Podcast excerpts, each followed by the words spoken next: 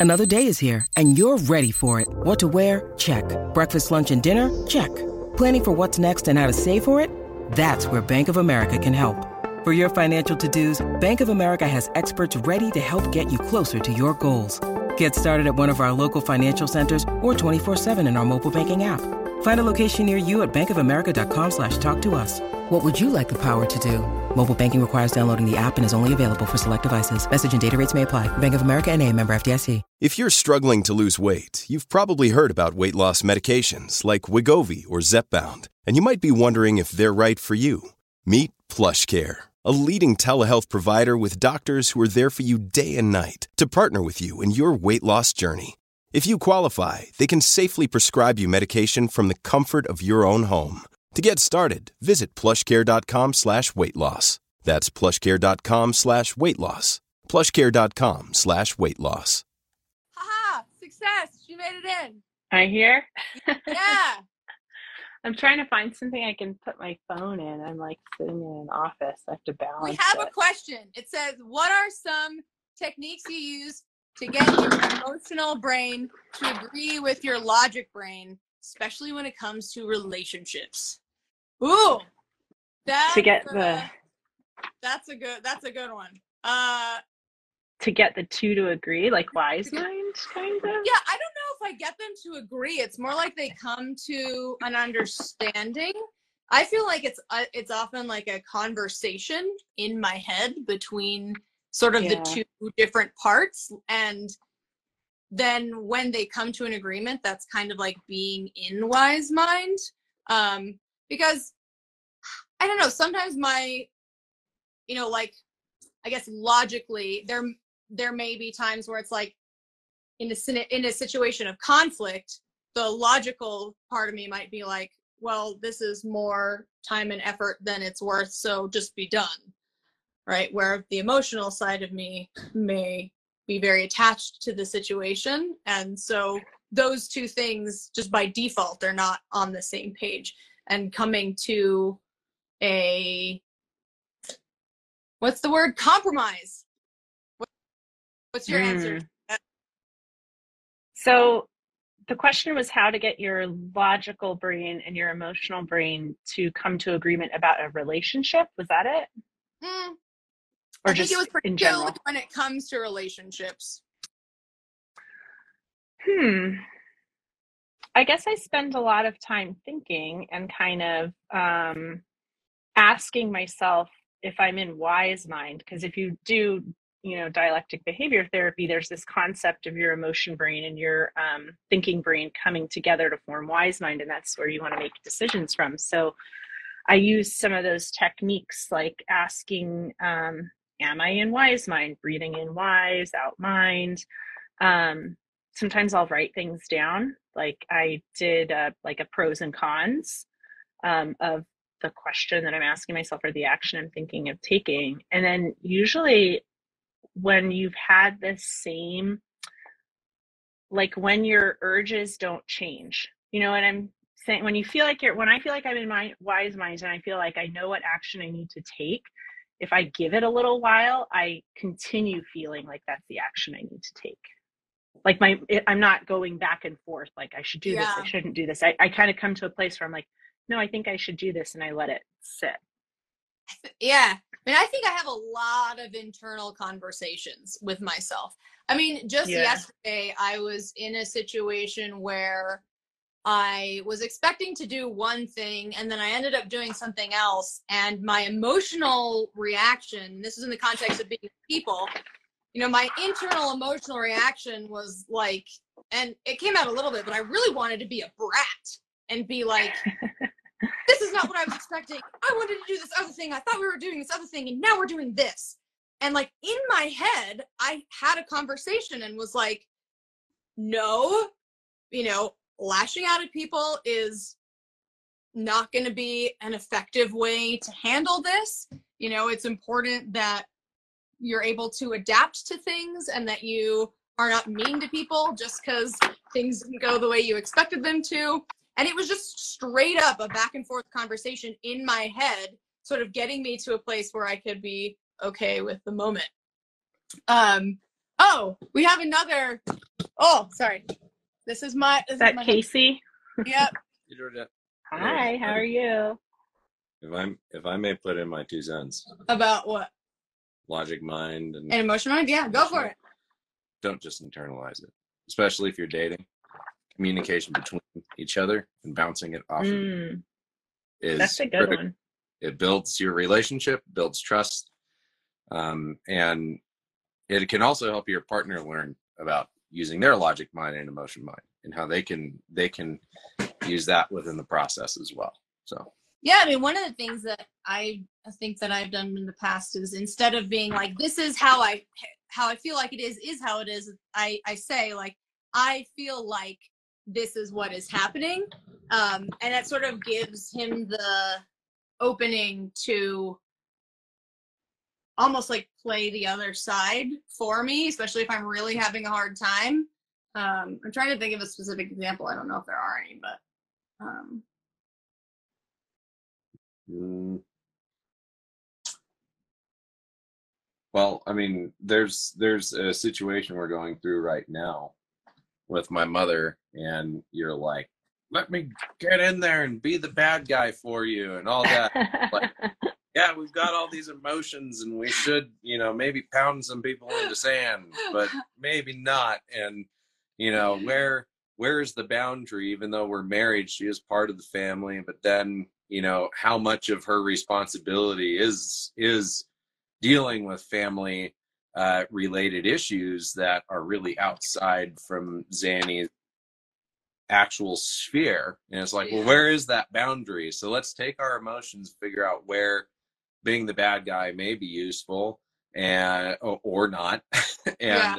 um, you know, use the logic mind to go, okay, where's emotion mind fit well? And it's like, well, how about when I'm dealing with the issues with my family, you console with me when I get home, and and we Mm, out how to how to do an emotional support network as opposed to me you just know, lashing out at playing people in good, anger. good guy, bad guy, you know, kind of kind of deal. So uh, yeah, that's Yeah. that's probably recent where you kind of bounce it off of each other and go, I feel this way, I want to help you this way, or I I can come in, but you know. Then we talk about how we feel and what we may want to do, and, and kind of blend the logic mind into the emotion mind and figure out the best course of action. By do yeah. Yeah, go. Hi, Go bye, do it. everybody. Hi, Georgette. Bye, Georgette. Casey. Uh, one of the questions was, how do you tell someone? Also, BPD Bud Store, the store of these shirts are super awesome. Get them. Thank you. One of the questions Merch. was, how do you tell someone that you're dating that you have BPD? Uh, I, I tell them very early on. I I tell them very I, well the people that I have dated since um, I've been back in the dating world. I tell them very early because I feel like it's a big because of the stigma surrounding it. Um, I feel like if I'm not very open with it, I'm worried that it'll be seen as like I'm trying to hide something. And I know there's different opinions about this, about like how soon you should tell somebody. I'm generally a pretty good gauge as to whether like I want to pursue something with someone. Mhm. So if I have that feeling like, hey, this is a potential good match, I'm I'm open pretty early on. Like, hey, this is what I have. Um, here's some resources. I've had it for you know my whole life. I've been in treatment this long. Um, but I feel like that's good information to have up up front. yeah, I think it de- it definitely depends. I've seen a lot of people have the approach of like, ah, I really want to wait until they know me because I don't want them to judge me based on that. And I think I think that approach that's a totally valid approach. I think for me, I I told Casey on our first date, but I didn't use the words BPD. I said I have an emotion dysregulation disorder, which means that my emotions are more intense. They hit me faster, easier, stronger, and they tend to hang on longer than for the average person. And so uh, I'm working on finding ways to manage that. Uh, and I don't think I don't remember when I used the words BPD, but for me, I think timing also it depends a little bit where you are like in your life journey because for me it was like I do not want to waste a second trying to figure something out with somebody who's not going to like be willing to be on this with me because I don't have babies. I have only so many years to do that. So I I want to get on it. So like that's the context for me. It felt kind of more urgent. So I think depending on where you are in your life, that probably makes a difference. Um, ooh, here's a good one: surviving Christmas slash the holidays with family tips. Uh, I get triggered by my siblings and how they make me feel invisible. So, Georgette, what do you what do you think about this one? I don't spend the holidays with my family. I don't spend the holidays with my family. Um, yeah. yeah, I moved far away from my family, so this is I'm not the expert here because I haven't spent a Christmas with my family and I don't know how many years. But I don't know if that's an option for others. not being a part of them. Yeah. I mean, you could, like, in any situation where you feel like you're going into a situation where there's a lot of potential, um, oh, my mind's slipping, like invalidation. Like, if you're going into a situation and you feel like, you know what, this could be a really invalidating situation for me, um, I usually practice a lot of positive self talk. Um, I'll practice like positive um, mantras before going into a situation in which I feel in I, I anticipate feeling invalidated and then kind of limit my time in those situations like you know maybe you don't have to stay four hours maybe you stay two or take breaks and talk to yourself in a kind way that would be my yeah, suggestion. I think knowing what your boundaries are before you go into a situation is really Mm. helpful. Um, I I'm fortunate that I don't have a lot of really like overt stuff happening in my family, but there are some people who will make um, kind of invalidating comments here and there, and I think it's it's one of those things where I before I go into a situation, I think about what I am willing to put up with and what I'm not, so Mm. that as so that when I get and then then it's like when I get stuff that's sort of below the absolute boundary threshold, it's like I can cope ahead for how am I going to deal with some of these things, which might be positive self-talk or taking a break or you know you know things like Whatever. that um i like to have things to do with my hands so like having a cup of water or like a cookie or something i can just like be like oh i'm, I'm very involved with my glass of water right now I'm I'm eating cookies. you know this cookie is so interesting yeah, yeah. um, but then, but then, you know, the second if somebody crosses a line, if you already know what that line is, then you can be like, all right, Yeah. you know what? I uh I have to take a walk. I gotta take a walk. And, you know, I think having having outs, um, you know, it's not it like we have two dogs. It is not untrue that we do have to get back at some point to take care of them. Um, and I may hop on that. I need to take care of the dogs train a little bit sooner than I might otherwise, you know, if somebody crosses that boundary. Um, I like that you said cope ahead because because I think that does help like thinking about the situation that you're going to be in ahead of time and thinking up ways that you can kind of manage it is a good idea. Like just thinking things through. And then also like the holidays are enough as it is. Like this is not the time to confront people over you feeling invalid. Like to, to me, I would feel like this is not the time where I'm going to try and tell people my true feelings or anything Yeah. like that because it's like there's so much it's the holidays and all this so i would i would shy away from having any type of like confrontation or anything like it's not going to go well Yeah. I mean, I think for me, it's less about the the holidays. It's more like a lot of these situations you're in a group setting. So mm-hmm. I would be nervous to call someone out in a group setting because I wouldn't want it to turn into like a taking sides thing. I feel Or a much more dog pile. Dealing, yeah, I feel much more comfortable dealing with conflict with someone one on one, and that may not always be possible. So it might be if it's if it's something serious enough, I might pull someone aside like on a later date and be like, hey, can we talk about what happened at such and such thing? But uh, I think there are also some people in our lives who, you know, for better or worse, are kind of stuck in their ways. And um, in some of those instances, it may not be the most effective thing to call them out, even though it might be the right thing. Uh, so there are some people who I kind of just am like, you know, this is how you are. And I'm I'm just gonna kind of that's one thing for me that's been really effective is realizing like this is just how these people or this person is and like yeah. that's how they are and i don't have the energy to try and change them. Yeah. Um somebody asked a question. How do you deal with people's reaction to you telling them you have bpd i told my mom and sister and they both laughed and asked if i have multiple personalities. I didn't know how to deal with that it's interesting that you mentioned this because it wasn't someone close to me, but I was at a gathering once and mentioned, you know, since I, you know, have run the BPD bunch, like it's not really a secret that I have BPD. And like when people ask what you do, for me, it's like, oh, well, uh, I have borderline personality disorder and I made a show about it.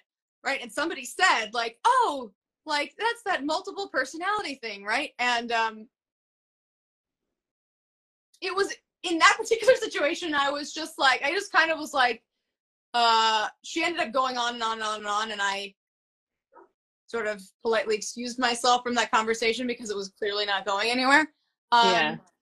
But, but I think, I think if someone, it's hard because it's like I think part of it is reading the room a little bit, right? Like, um, and what I mean is, do you get the sense that you can have a conversation with someone?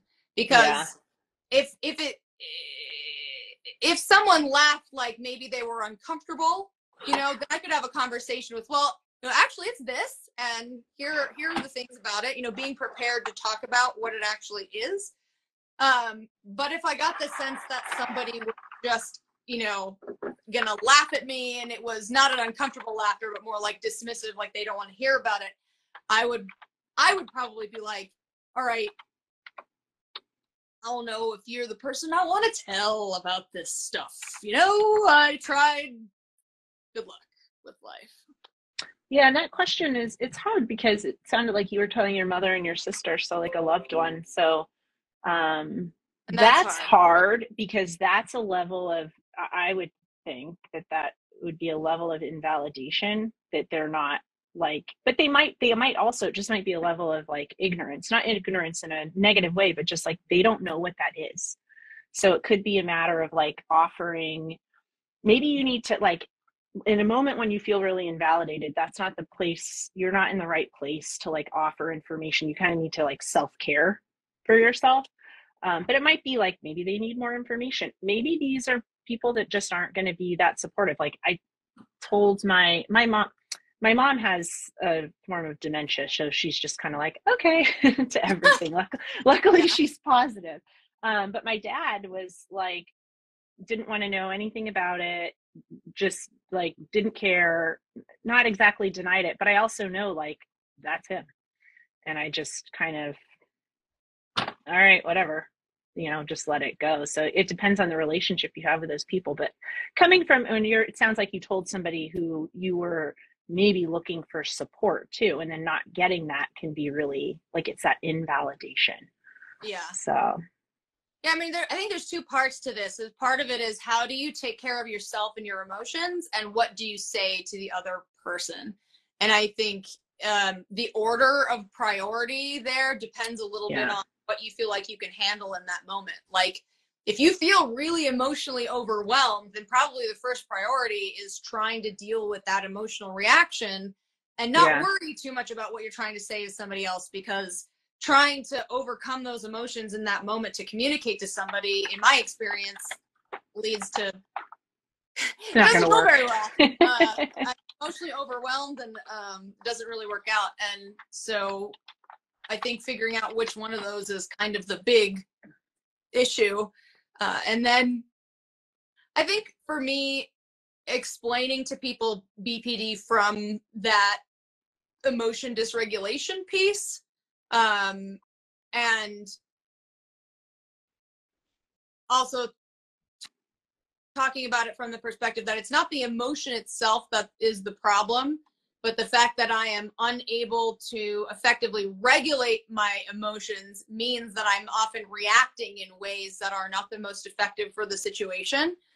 um, Yeah. and really focus more on the behavioral side um, because I have made the mistake, I think, of of thinking about BPD too much as like it is my emotions that are the problem, and then that leads people to like if I'm crying at something small, they're like, oh, it's the BPD, you know, Yeah. it's like that's not the BPD. I I was born more emotionally sensitive. Like I just have big feelings. Those are not the big feelings themselves are not the problem. It's my inability to be able to to regulate them. Those are at least in my head, I think of those Yeah. separately. So um let's see. How do I become more confident in making decisions like leaving a relationship when I'm scared to let go? Ooh, I saw this one pop up. Yeah.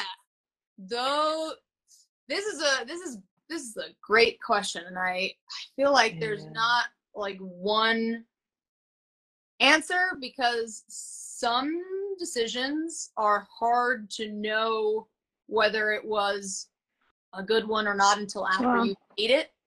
Um, yeah. but I do think that, like in terms of leaving relationships,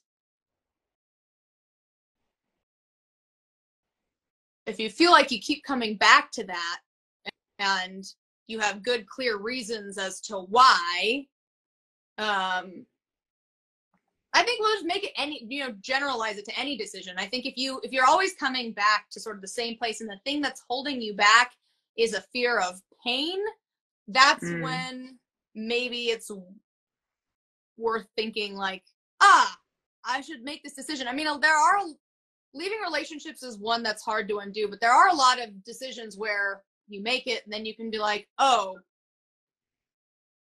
maybe I want to go a different direction, right? Mm. Um, what do you think about making decisions in Georgette? I find that in terms of like a relationship, I guess I'm assuming it's a romantic relationship. I don't know, but it could be a friend relationship. Um, I I find pros and cons are important, like writing things down so that I can see them.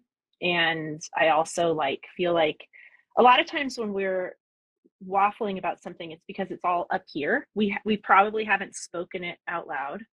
Um, let alone written it. So I find that like getting it out of my head helps because I think in your head it can kind of spiral and spiral and spiral and spiral. So the act for me, the act of writing things down in a pros and cons, or even just just writing my thoughts down can really help because it it helps me kind of see them and see like if there's a pattern there, like, you know, oh, it I'm writing down a lot of unhappy thoughts. Maybe that's an indication that this relationship isn't working for me. Um also like looking at my values and like does this relationship align with my values? Does staying in this relationship align with my values? Because if we're staying in a relationship because we're afraid to leave it we're afraid for ourselves right? We're afraid of pain. We're afraid of heartbreak. We're afraid maybe i've made the wrong decision you know but is it is is staying in it fair to the other person like what's their investment and how much are you hurting that other person by staying in a relationship that you in your gut you know not isn't working so there's like a few different ways i think you can come at that but for me getting things out of my head and and um onto paper or even just speaking them out loud like Yeah. i'll call a friend Yeah, Yeah. so it's just for say thank you so much for answering my question. It, it is a romantic relationship. He says he loves me, but isn't in love with me. It feels more like friends, and I'm scared to let go. I think that's. a i think he gave you your answer Yeah, I mean, like kind of the. i love a lot of things A little bit. I mean, I yeah I've I've definitely been in relationships where it's you know you're kind of just passing the time being next to each other rather than in a relationship. I do think the love versus in love is is a strange thing to say because I That's do just think a that way of yeah it, it's it's odd because to me the, the the feeling the emotional feeling of love in a long-term romantic relationship does change. Like yeah. like the butterflies and um, that sort of like anxiety excitement that you get in the beginning eventually fades away when you get to be close and comfortable with someone because you're not nervous anymore you know Yeah. and like and so that is I think this is just my guess. So, you know, take this with a grain of salt. But I feel like when people say, I love you, but I'm not in love with you, what I take from that, what they're saying is, I care a lot about you, but I don't care about being in a partnership with you anymore. That's a good way of putting it. And, you know, this is one of those things where it'd be a good idea to check that fact, ask the person, is that what this means when you say that? Like, what do you mean when you say mm-hmm. this? And that will probably give you your answer because it's, I always, uh, I'm not sure exactly what people mean. I mean, because love is not just a feeling, it's also your behavior. You know, having Yeah. The emotion of love by itself is just a strong emotional attachment without any kind of behavior it, it's just the emotional attachment part and that's to me that's an incomplete love um I kind of feel too like so I was married for almost 20 years and I I was I never came to a point where I was like I love you but I'm not in love with you. Like that the feeling of being in love stayed. And then my last relationship same thing and I think I don't know, for me if somebody says like I love you but I'm not in love with you that would be a sign to me that like okay well maybe this is a person that i don't need to be romantically involved with because you also have to think of the opportunity cost right? Yeah. The time that you're spending with this person who quite clearly said like i love you i'm not in love with you you're losing opportunity to meet a person who will be in love with you.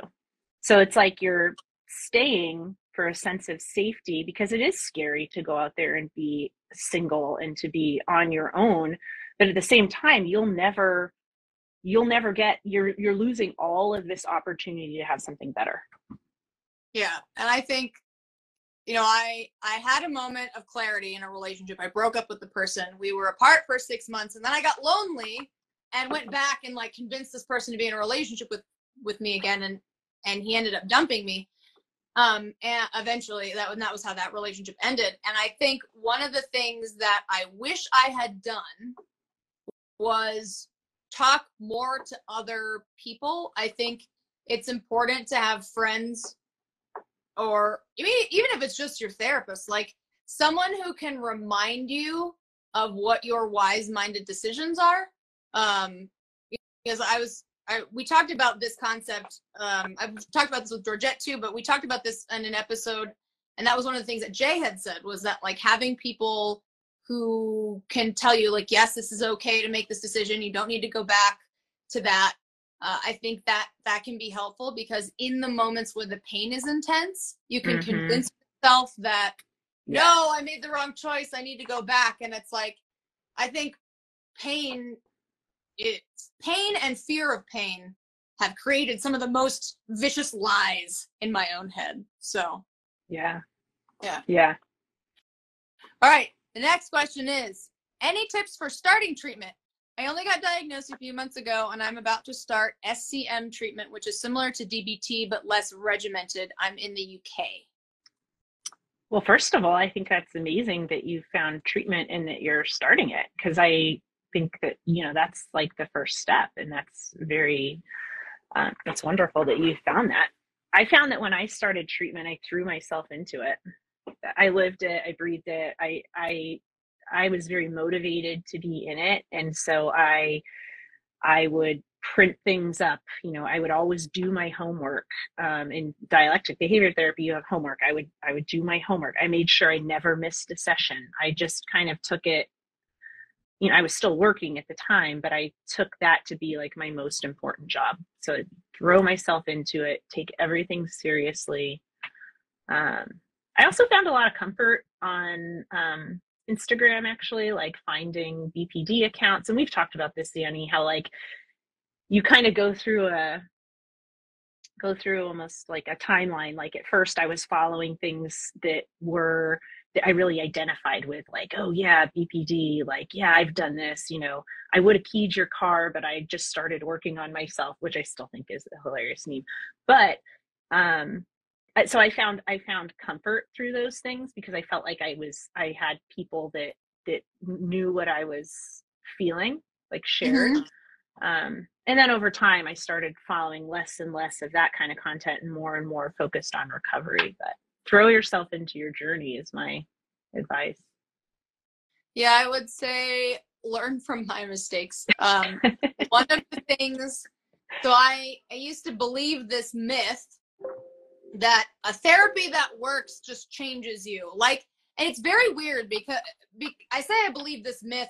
And it wasn't like something I was consciously thinking, but I I've been in and out of therapy since I was 13, and I kept saying like, oh, this therapy doesn't work, and it was like, you know, if I really sat down and thought about it, I was kind of expecting to be able to show up somewhere, be given some mystical information, and I would just be like, oh, I get it. I can do it now. Like yeah. expecting the therapy to change me.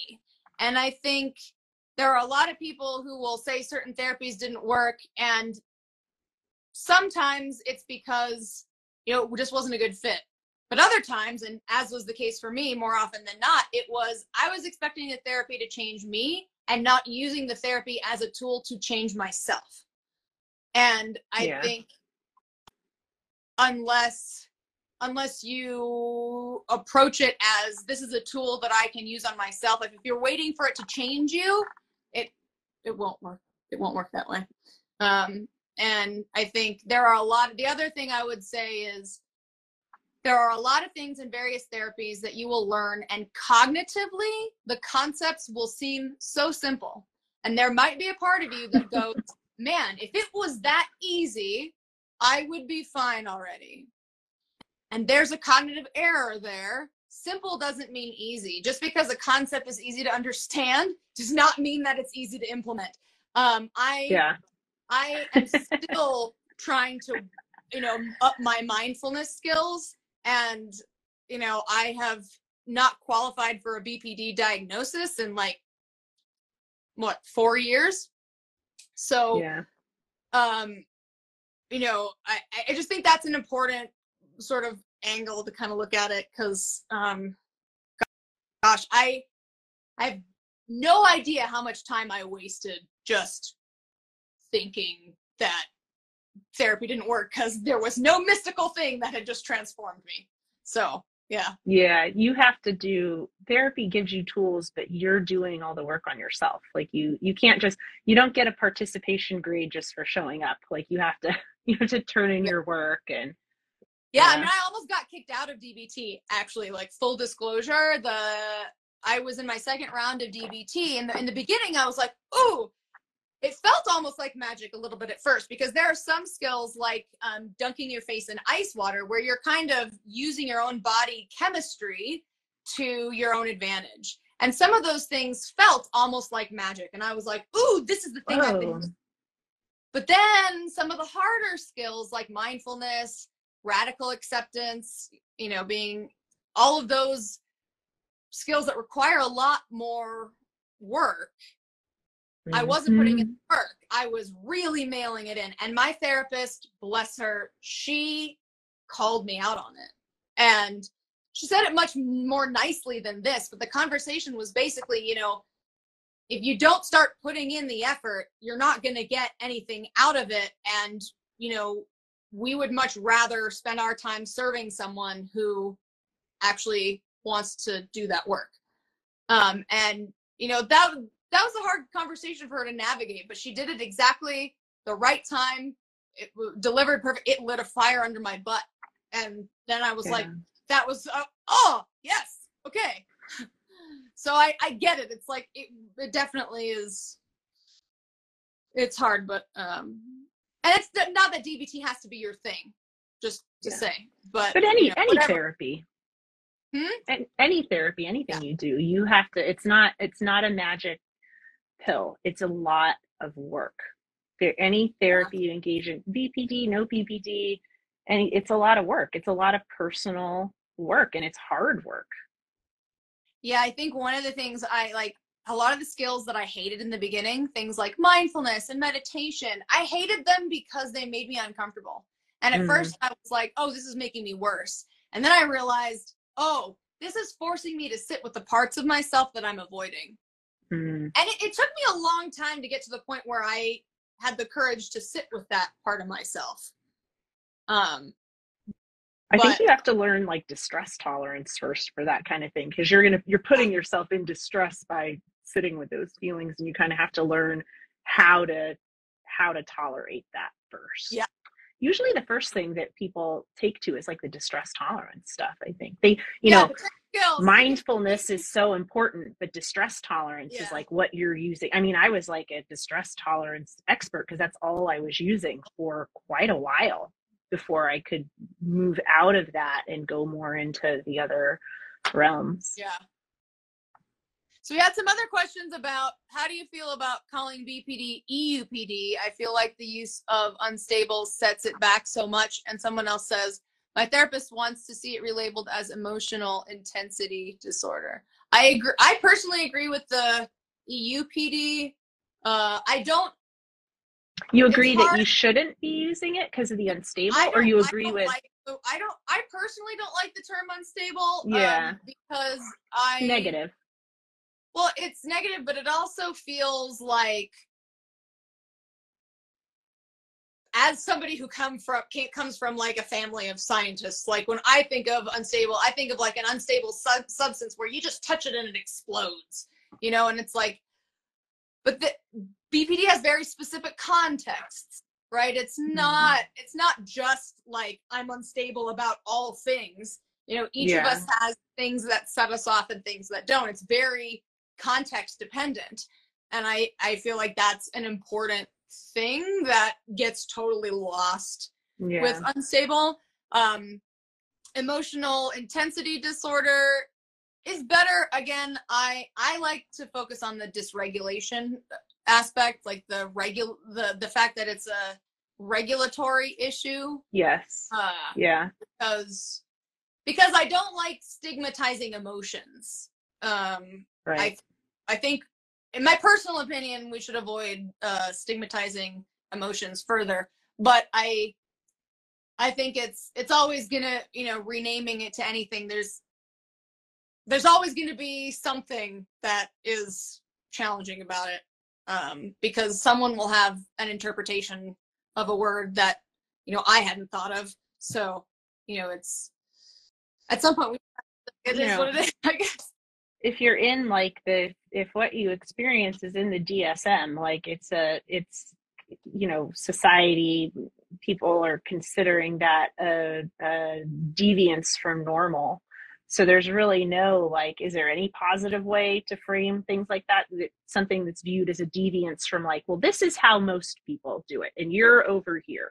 So Yeah. i think any kind of name is always going to have some type of problematic um connotation Well, it. label's never gonna fully encompass everything. no Right. no So I actually like starting to think of myself, especially when I learned about like the, you know, my brain is different. It's it's nature and nurture. Talking about um, like a form of neurodivergence. I like that. I actually like that way of talking about it because it's it's it's still like what is a divergence from, you know, quote unquote the norm but i feel like we are kind of more respectful of neurodivergence um because it's a way of just saying like well you know my brain works differently like this is my norm um because my brain is different from your brain yeah. Someone also asked earlier about managing finances because of impulsivity. Oh my god don't talk to me about that like, That's an interest. I feel like you, you know, have the wrong people on the live no. Well, the reason I hesitated to answer it was just because like I'm not I don't feel like qualified to give anybody financial advice. Um but I Yeah. think but I, I think in terms of like managing the symptom of impulsivity in general because because people who struggle with the impulsivity symptom have different outlets right like some people are gonna you know have problems with spending and some people are gonna have problems with reckless drive driving or yeah whatever you know it's it's gonna be different for everyone. and i one of the biggest things for me that's helped with impulsive urges in general is the 24 hour rule.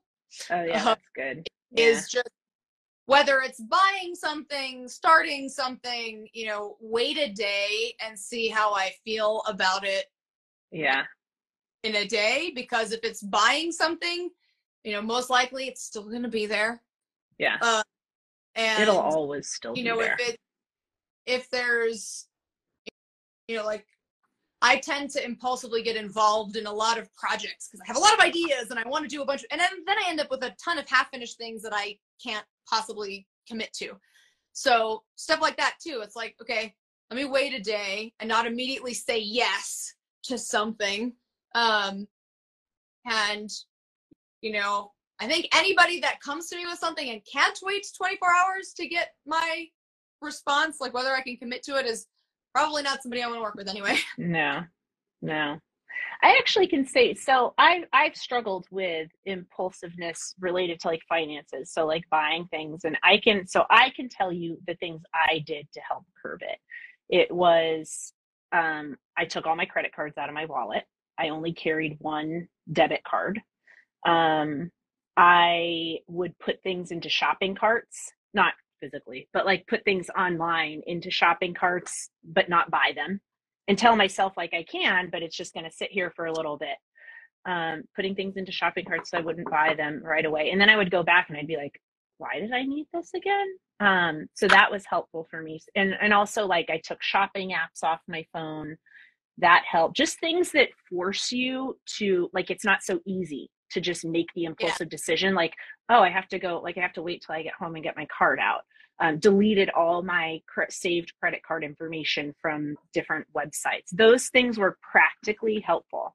Um, Yeah. And then, like, there was one time, this was within the last year, I think. I went to a pet store and uh, I saw a beautiful, uh, it was a chameleon, but I kept calling it an iguana. And it was the most beautiful iguana that I'd ever seen in my life. Like it was gorgeous. It had like the most I'd never se- I didn't even know you could buy chameleons. I thought they were like some super rare thing. Mhm. Um and I was ready to buy that chameleon. I was like, I'm going to get wallpaper. I'm going to put its cage like up to the wallpaper so it can match. I took pictures of it. Like I still have them on my camera roll. And I decided, you know what? The chameleon is going to be here tomorrow. Let me go home. And I was so glad I did because I went to work the next day and I told my coworker, like, oh my God, I saw the most beautiful iguana or chameleon. So I, I, I need, it's like going to be the most awesome pet. It's going to look so good in my living room. I can change Mhm. out wallpaper. And she was like, oh my God, Georgette, we just bought a chameleon. You do not want a chameleon. They're hard to take care of. Their, their cage is horrible. It's humidity. It's this, that, and the other thing. And I was like, oh my, god, I am so glad I did not buy a chameleon yesterday. yeah So it was like I I left the store without my chameleon, and then I was so happy I did. So anything you can do to put space between yourself and that impulsive urge, walking out of the store, doing giving yourself that that time, because impulsive, you're like this, you're not thinking it through fully. Those are the things that help me. yeah Now I watch it when I go to pet stores. yeah i mean i like i oh. said i mean I, when i say i don't feel i'm not gonna i'm not gonna be like this is how you should manage your money. But like Yeah, yeah. things that i've done because i also have some of the impulsive challenges. I think um i do the same thing putting stuff in the cart and not Yeah. checking out. The other thing is i have never had a credit card with more than a $500 limit. Ooh, that's because I I never I just I just had a feeling that if I ever had a like a really high level credit card, then I would max it out at some point, convincing myself I'd pay it off and then not. Um Yeah. and you know that has made things a little bit more challenging because if I want to get something that's more expensive i have to find a way to finance it like through a financial institution rather than like on a card but um that's been a safer move for me personally um yeah. And then you know even in the times when it was maxed out for several months i wasn't accruing outrageous amounts of Yeah. interest Yeah. Anything with impulsivity, putting yourself, putting things in place that make you slow it down. Yeah. Yeah, I think it's especially hard with like smaller purchases because you convince yourself that oh, it's just five bucks or it's only a couple Yeah. dollars. You're there, and then all of a sudden you're like, where did a hundred dollars go? Yeah. Uh, and I also have ADHD, so sometimes I have a hard time like thinking outside of the moment. It's like I'm not well connected to the consequences of of those decisions, but um, I do like numbers, so trying to remind myself that like spending a couple dollars every day, you know, two dollars a day for a month is still 60 bucks right so Yeah. um scaling that up in my head and reminding myself that i can't do this all the time um and then also like giving myself space to be impulsive like thrift shopping if you Ooh, find it it's that. hard because some thrift shops are expensive but that's one thing where it's like you bring a set amount of cash right don't let don't bring your cards set amount of cash and you can spend you allow yourself to spend all Yeah. of you know, $25 right at the thrift store Yeah. Right? that, that's one way that i have of let myself kind of go a little crazy without going crazy you know Yeah. I've done the same thing. I love thrifting. So, um, but I do the same thing. I'll say, like, okay, I'm going into this store with X amount of dollars. That's all I have to spend. Um, whatever store you like. Um, the other thing is, is that I keep like a spreadsheet of my budget. And so that I see like this is where my money's going, this is where it's supposed to be going. And that kind of that helps me be like, oh, okay, like maybe there's $400 in my bank account, but I need that for the next two weeks. yeah Yeah. yeah impulsivity is difficult but a lot of these things can really can help waiting learning to wait i'm not very patient but i try Look, Bumble knows you're exhausted by dating. All the must not take yourself too seriously and 6 1 since that matters. And what do I even say other than hey? well, that's why they're introducing an all new Bumble with exciting features to make compatibility easier, starting the chat better, and dating safer. They've changed, so you don't have to. Download the new Bumble now. Families have a lot going on. Let OLLY help manage the mental load with new cognitive help supplements for everyone four and up, like delicious Lolly Focus Pops or Lolly Mellow Pops for kids. And for parents, try three new Brainy Chews to help you focus, chill out, or get energized. Find these cognitive health buddies for the whole fam at olly.com. That's O L L Y.com. These statements have not been evaluated by the Food and Drug Administration. This product is not intended to diagnose, treat, cure, or prevent any disease. we all try. We all try. Just space Sometimes I between think- the have urge. seen there what was that movie uh, that thing's in several movies but like freezing your cards Oh Nice. yeah, so you Yeah. have to melt them i mean if you got a real serious issue then that's one thing you could do is i've never i've never done that but i mean i No. think if i really was having a hard time i would do that because then you still have them in case of emergency but you Yeah. really have to like melt through that block of ice yeah. Well, my problem was I memorized. I'm good at memorizing numbers, so I would like memorize the numbers. So, all um, but then like if a card got lost or something, they send you a new card. So I'd be like, okay, I'm not going to memorize this number.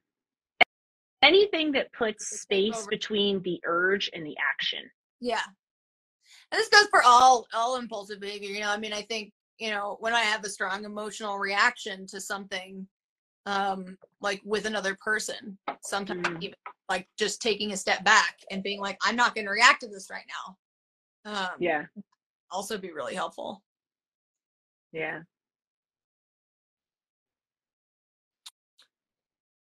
Rebecca says you can also do this electronically with an app.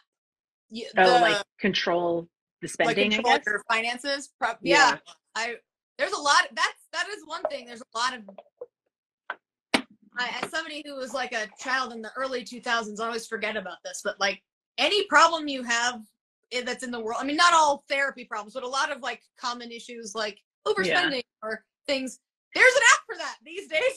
well there's also groups too so like on facebook i joined a uh, I think it's called Females and Finances group, and you know, it's people put things in there from like, I just got seven hundred and fifty thousand dollars. How should I invest it? To like, I can't pay my rent next month. But so I like have that on my feed. So I kind of see financial stuff and I'll sometimes the post will be like, how do I control? I have a spending problem. And then you have like 50 people say, this is what I did. So, yeah.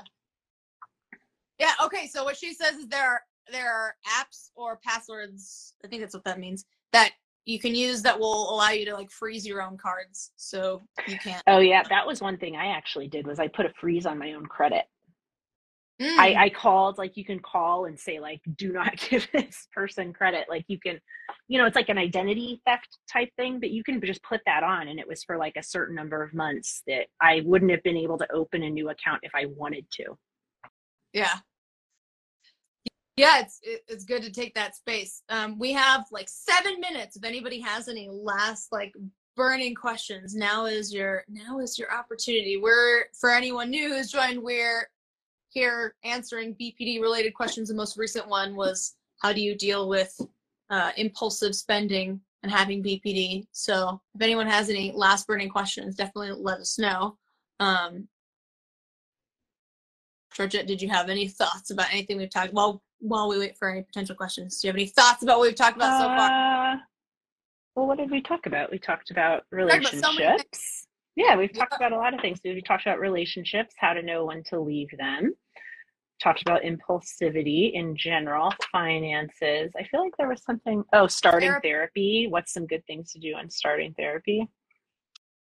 I feel like I got it. Oh, there's. I can see one question. I, I think Xannie, you can see the questions. I don't know that I'm seeing yeah. everything. Um, how do you deal with feeling unloved by a partner who has Asperger's? I mean, I that's not really a BPD question, so I wouldn't really be able to tell you. I mean, in terms of feeling unloved in general, can answer that. But oh, oh, I see. it's hard to. Uh, it's hard to feel loved because it's hard to feel loved with BPD sometimes, always. Like my husband didn't have yeah. Asperger's, but it didn't matter how many times he said, I loved you. I had this suspicion that he didn't because I felt worthless and was like, how can somebody love me because I feel worthless? So that came from me. Like I had to work on myself to be, feel worthy. The other thing I think could be helpful in, in a relationship is if you're not getting a need met, using like a dear man form of asking for something might help because you're giving very clear like this is what i need from you. Um, but i think if you're dealing with a partner who has another form of neurodivergence like asperger's or autism which are they're kind of known for not being totally like i don't know how to say it like emotionally con- connected or like you know what i mean? They kind of deal with they express struggle yeah. differently and you know not in a way i think that... having a you, you've got to have a really open talk but you also have to know how how do you feel loved? So like there you can go online and take there's the five love languages. You can go on and take a quiz that'll tell you like these are my love languages and then that gives you the tool to tell your and your partner's love languages might be different. So like the way i feel love is um words of affirmation and gifts. So I tend to use words of affirmation and gifts with my partner. That might not be that partner's love language. So I think learning each other's love languages and so you can you can speak your partner's language and your partner can speak your language is probably really helpful because I, I would assume your partner does love you and they're trying to show you that but they're it's like they're speaking in one language and you speak another so there's that disconnect yeah, I mean, I'm I'm thinking about my own relationship with my husband, who's he was on he was on here earlier. We, you know, he's definitely not as emotionally expressive as I am. Um, yeah. And you know, sometimes I think that I want a certain reaction from him that I don't get, and so I think, you know, the communication eh, is important, and I also think that it's a balance between, you know, getting what you want and wanting what you get. Meaning mm. that, like, getting what you want and acceptance, right? That mm-hmm.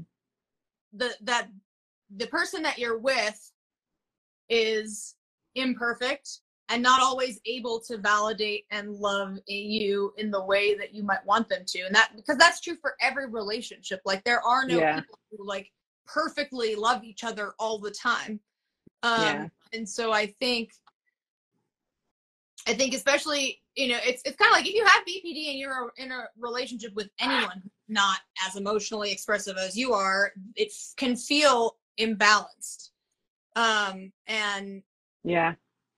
and I think so like for me, for example, I learn to recognize that some of the things that my husband does for me like bringing me coffee or you know doing things around the house stuff like that is him showing love for me even if it's not always in a lovey-dovey way i mean he can be very lovey-dovey Well, as well that's like that's acts of service. That's actually a love Mm-hmm. language. So that's acts of service. And that might be his love language. So he's speaking his love language to you. But again, like if that's not your love language, you're like, oh yeah, thanks for the coffee. But what I really need is to hear that I'm pretty. You know what I mean? Like that's why I think those that love language thing I think is really um really useful. And I there's a free quiz online. Like it's free. Send you emails you your results.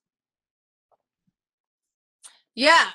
Yeah, but I think I think I guess what I'm saying is like like even when you know that, like had like accepting that is im- that, Acceptance. that those yeah. different are there are there. Yeah. Um because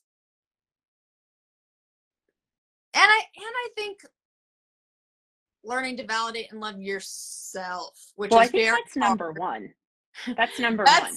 Very hard. feel that. You can't get that from another person until you believe it about yourself. That's what was true for me. I had to spend time validating myself, like learning to love myself, so that when somebody told me they did, I could hear that and believe them and take them at their word and appreciate that. Like I stopped being so suspicious because I knew like, yeah, I I am deserving of this. But that that's a lot of inner work that you have to do in order to receive. Yeah, I think also the less the less I wrap up my identity and value in how my husband is behaving towards me, I Yeah. think then it's like, you know, if he doesn't have the exact reaction that I'm hoping for, it's not as big of a deal because it's like it's not really about me, it's more about like him, right? So I think that that is there's a lot of different ways to attack this right there's the there's a self-acceptance part there's the identity piece there's the love languages aspect um The communication, like you need to have an open communication. Yeah. yeah Well, it's two o'clock and I hate to cut myself short, but yeah my this lunch is is the over. this is yep we're done we're done with it thank you This everyone was so fun. And Yeah. somebody said Vienna, I think I don't know how I'm pronouncing it. Vienna said their love language is to um, like us and listen to our podcast. And so that's awesome. That's a great love language. thank you so much everyone for watching um if you missed any part of this we will be uploading this the recording of this to youtube and to spotify so you'll be able to check out the rest of it and Yay. thanks so much for hanging out we'll see you next time Bye. bye